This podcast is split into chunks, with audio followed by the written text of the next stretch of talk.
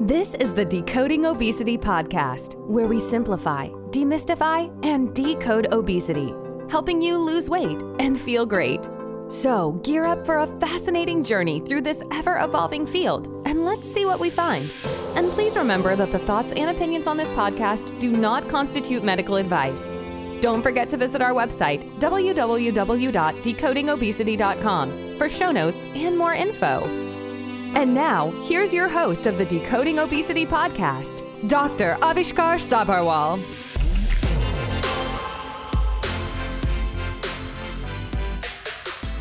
Hello, everyone. Welcome to another episode of the Decoding Obesity podcast. We all have aches and pains which increase as we age. People suffering from obesity are more prone to getting these body pains. Pain medications have their own well established side effects. Wouldn't it be amazing if we could help alleviate these pains with minimal use of medications? I am pleased to welcome Dr. Sheetal DeCaria to discuss how we can do this. She's a board certified anesthesiologist and a pain physician who dealt with her own pain issues a few years back. She decided to get education in integrative and functional medicine and use these methods to heal without medications and injections. She is also a best selling author of the new book, Break the Chronic Pain Cycle, a 90 day program to diagnose and eliminate your pain. Welcome, Sheetal. Thank you. Thanks for having me. Yeah, it's great to have you. So, you know, Sheetal, people with obesity often suffer from general body aches and joint pains. What are the common aches and pains that you see in people who are especially suffering with obesity in your practice? Sure. So there's actually two different, I would say, types of pain that I see. So the first is mechanical pain. And that's what you kind of expect to see in obese patients due to the extra weight, some additional stress on their joints. So in those patients, we see a lot of hip pain, knee pain, back pain. And that's a result of just the extra stress causing kind of an accelerated arthritis and bone breakdown of their cartilage and early onset arthritis. But then we're also seeing a lot of other syndromes that happen in a higher likelihood in an obese patient versus a non obese patient. And those are things like headache, fibromyalgia, mm. abdominal pain, and nerve pain that actually have nothing to do with the mechanical causes. Right. And are these pains really dependent on their movement or lack thereof? Or is there something else that also precipitates these pains? Sure. So the joint pain a lot of times is dependent on movement, you know, especially the hip and the knee joint pain. However, as their kind of arthritis of the joint really progresses to becoming end stage or bone on bone arthritis, in those people, I actually see them having pain even at rest.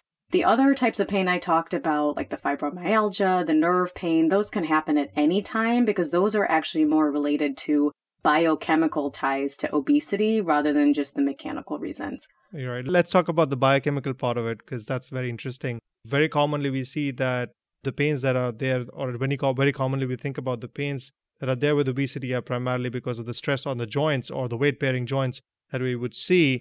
But let's talk about the biochemical factors at play over here. What really causes all of these other pains? Sure. So they found that in studies they've done on both humans and animals that obese patients have higher inflammatory markers in their blood versus people that are not obese. So one example of this is something called CRP, and this is C reactive protein. It's an inflammatory marker. So it's elevated in patients that are obese. And that leads to a lot of extra joint pain and different types of pain syndromes just from the inflammation itself. I see. So tell us about your journey. How did you get involved with pain medicine and how did you finally get involved with integrative medicine? Sure. So I decided at some point during medical school that I wanted to go into pain management. My father was a pain management doctor, so I was introduced to it early on. And I spent time in his clinic and I was like, this is what I want to do because it's truly, you know, helping people, it's healing people. And I just saw him make such an impact in people's lives. So I decided to go into it. But I had never actually experienced pain until I finished my training. And then I experienced chronic pain myself about two months after I finally finished all my board exams. And that's how I kind of went down this path of learning more about pain through integrative medicine because I had my conventional side, but that wasn't enough for me to figure out how to help myself heal. I see. And then what did you figure out from the integrative side? Sure. So when I initially had my pain, it started out as foot pain and then it progressed to hip pain and back pain. I started out going through the conventional medicine side of things. Right. You know, I had x rays, MRIs, I saw the regular doctors, I did physical therapy, but I wasn't getting better. And after about a year or so of, of doing that, I was very frustrated. I don't like to take medications. I didn't want any of the injections they offered. And so I actually did a one year integrative scholars program and I just started to learn about all of that stuff. You know, I was trying acupuncture, I was doing all these different therapies, mm-hmm. and slowly but surely I started to get better. I see. And how long did it take for you to see these effects? A very long time. I think I had pain for about three and a half years, to be honest it took a long time for me to figure out every single lifestyle change and every single aspect of my life that I needed to address before I was able to like completely get rid of the pain. So, obviously, you're trained in pain medicine, and I'm sure you were treating patients with pain, the, the conventional medicine that you learn. Were you seeing patients that were not really happy with the conventional medicine? And did that impact at all in getting this integrative medicine training? Absolutely. So the the thing that I, you know, when I first started residency, I kind of thought conventional medicine was the only way and, you know, everyone was going to get better. And then when I actually went and did my pain fellowship and I started to see people, I realized we were just placing band-aids and the band-aids would last for maybe a week, maybe a month, maybe a year and it would fall off and people were getting worse instead of better. And it was really frustrating to watch that happen and know that I wasn't really addressing their root cause, that I wasn't helping them heal, and we were just masking issues. And patients were frustrated. For me, it was really important that I went kind of beyond what I was taught in my conventional training so that I could really help people and, you know, get rid of their pain and not just mask it. Yeah, it's funny, you know, because this country, we have this epidemic of opiate use, and that's primarily used for pain management. And it's so important to understand that there are so many different etiologies and so many different causes of pain. And just treating the pain itself may not be enough. You need to find out the underlying cause of the pain. Just like you had mentioned that in obesity, you know, there is a lot of inflammation. It is a pro inflammatory state, which we know very well. Mm-hmm. And, you know, treating that would probably help with the pain. So, do you see any patients where they're suffering from obesity and they come and you advise them to lose weight per se? Have you seen patients who've lost weight uh, get, you know, have their pain get better? Yes, definitely. I think the challenge that patients with obesity have is that they see their doctor, and a lot of times they're told, well, lose weight and your pain is going to go away. And I think sometimes that leaves them frustrated. It doesn't give them a lot of really, you know, I guess, actual plans and tips that they need to do to actually get there. So I try to really break it down and make small goals, make attainable goals. And I've seen people lose weight, uh, really even just change their diet, and that in itself have profound impact on reducing their pain. So absolutely, I've seen the weight loss and just lifestyle changes alone have really, really, really strong impacts. Right. Barring the patients who are suffering from severe or morbid obesity, as we say, who may find it difficult to start exercising initially, do you see the other people who kind of start getting physically active, do you see that playing a role in their pain or the pain getting better? Yes, definitely. So I think that for and this goes for all of us that our sedentary lifestyles right now are not helping our chronic pain issues because the less we are using our muscles, the more imbalances we have, and the more prone we are to put extra stress on our joints. And if patients are able to get active I recommend a lot of either physical therapy or aqua therapy because it's a really mm-hmm. nice kind of pain free way you can get moving right. without putting that extra pressure on your joints. That by doing that, if you strengthen all those muscles that are supporting your back, your knees, your hips, patients can get a lot better and a lot stronger pretty quickly. Yeah, I think that's very important to understand. People who have obesity really have a lot of stress on their weight bearing joints, um, like the hip joints, the knee joints, and working in doing a workout in water, like in a swimming pool, in a shallow swimming pool, would really help because that really takes a lot of the weight off of these joints and actually just moving them there. And usually that's a good place to start, especially for people who are suffering from severe obesity, so that they can at least start getting some physical activity going to strengthen those muscles. Do you work with a physical therapist to teach them specific physical activities, or is it just whatever they can do? Yeah, so I work with a number of physical therapists very closely. We also have a aqua therapy facility that I work with close by, and that mm. actually has warm water therapy, which is even better. Okay. Especially for those people with the severe joint issues to get in a warm water and be able to do their therapy that way. I mean, they just found that it's really enjoyable and they're also able to get a lot better. So, talk to me about dietary changes that help. Sure. So, the main thing to remember is that, you know, the standard American diet that we're eating right now with, Sad you know, diet. yes, is very, very pro inflammatory. So the thing about diet is it's a very personal choice. You know, there's many diets that have research behind it, and then you'll find another article that kind of refutes it. So what I usually tell my patients is general principles. Try to eliminate or cut down sugar, try to minimize processed packaged foods, try to eat anti-inflammatory types of diets eat as many fruit and vegetables as you can, as much food as you can in its natural state. And that alone is usually enough to really impact not just inflammation, but also their weight over time. I see. So, how quickly do people start seeing these results with increasing the fruit intake, the vegetable intake? How quickly have you seen your patients see results in terms of getting their pain better? Yeah, so usually when they're making changes like this, you know, we're not looking for like massive amounts of weight loss very quickly, Sure. but more like working slowly towards it. So, you know, I had one patient that all she did was it was too much for her to make a whole upheaval of her diet. So we decided the first month we were just going to cut out soda. So she cut out soda, started drinking water, and that's the only change she made. That in itself led, I think it was an eight pound weight loss by the time I saw her six weeks later. And she felt super encouraged and then continued. Most of my patients will lose about five to 10 pounds a month. Okay. And after two or three months, they start to feel significantly better. I see.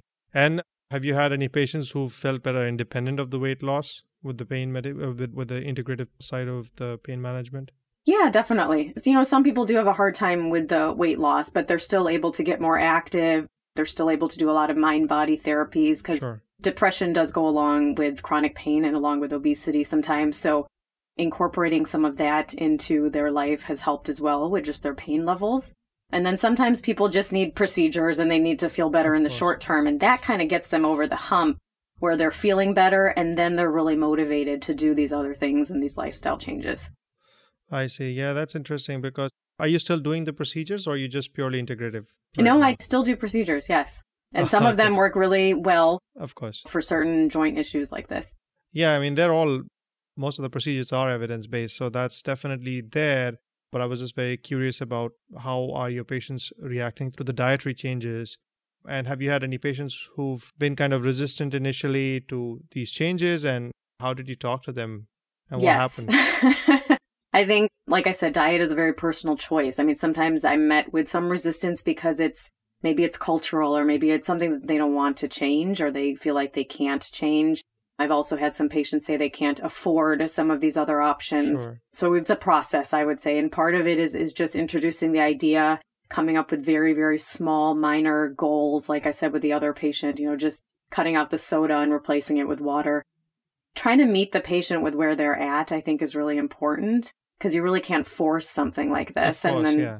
sometimes I also ask like a nutritionist to help too. And that, that can be really helpful. So, other than the nutrition part of it, is there anything else involved in all of this from your integrative and functional medicine standpoint? Is there anything else that you employ to help patients with pain?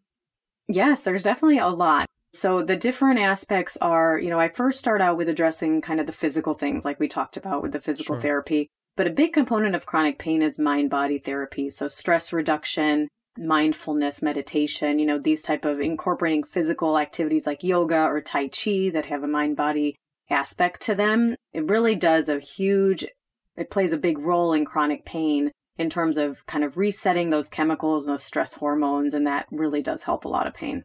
Yeah, and I think it's also about developing that tolerance to that certain pain level that happens once you become more physically active and you know the body gets used to some of the pain as you're getting better and i believe that you know meditation and some of these mindfulness activities also help with that but i could be wrong here what are your thoughts on that No, you're definitely right. They've done thousands of studies, I would say, on, on different types of the kind of the mind body impact of pain and mindfulness. There's been a lot of studies to show that mindfulness, daily meditation, cognitive behavioral therapy, for one, biofeedback, these are different approaches that a pain psychologist can use to kind of retrain your thought process. So, retrain those negative emotions into positive emotions, kind of retrain your body's the physiologic perception of pain per se Exactly. Yep. And that So, itself yeah. has profound impact on pain. Yeah, I mean, that's very interesting because that's a very different way of looking at how you're going to treat pain. One is you give a medication to help either with inflammatory markers, for example, we use NSAIDs and you know they basically decrease the inflammation. That's one type of pain. Right. Then you have the opiates that really work on the opioid receptors and just mask the pain. Those are the pain receptors. Right. But then, you know, looking at the other thing is building up that resilience and that resistance to pain. Psychologically, how much pain you feel. And that's a completely different concept. Yes.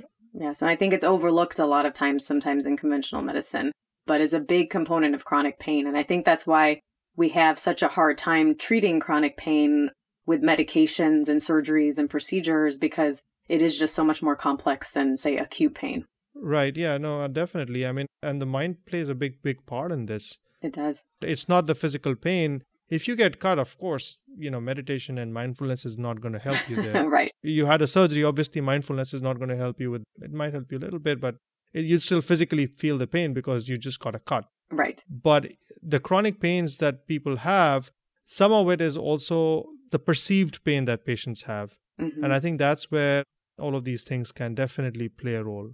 Yes, definitely. Yeah. So tell us about your book then.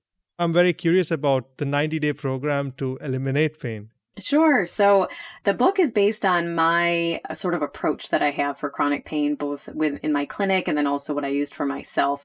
The first part is split into different pain syndromes. So there's a questionnaire that someone will take and then they'll figure out what type of pain they have.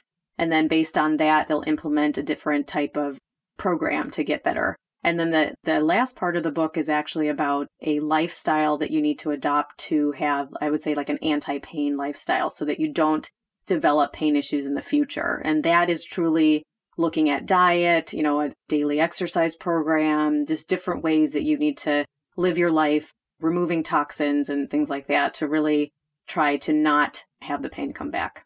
I see. So, for people sitting at home and who are not yet seeing a pain specialist, how can they start by changing their lifestyle to kind of you know get a head start on on getting their pain under control sure so i think that we need to really understand that it, it's the diet plays a huge huge role so the first thing that i think everyone should do is kind of take a look at their own lifestyle you know what kind of diet are you eating and 80% of the time try to eat an anti-inflammatory or a healthy type of diet. So that minimizing the processed and packaged foods, taking out sugar, things like that.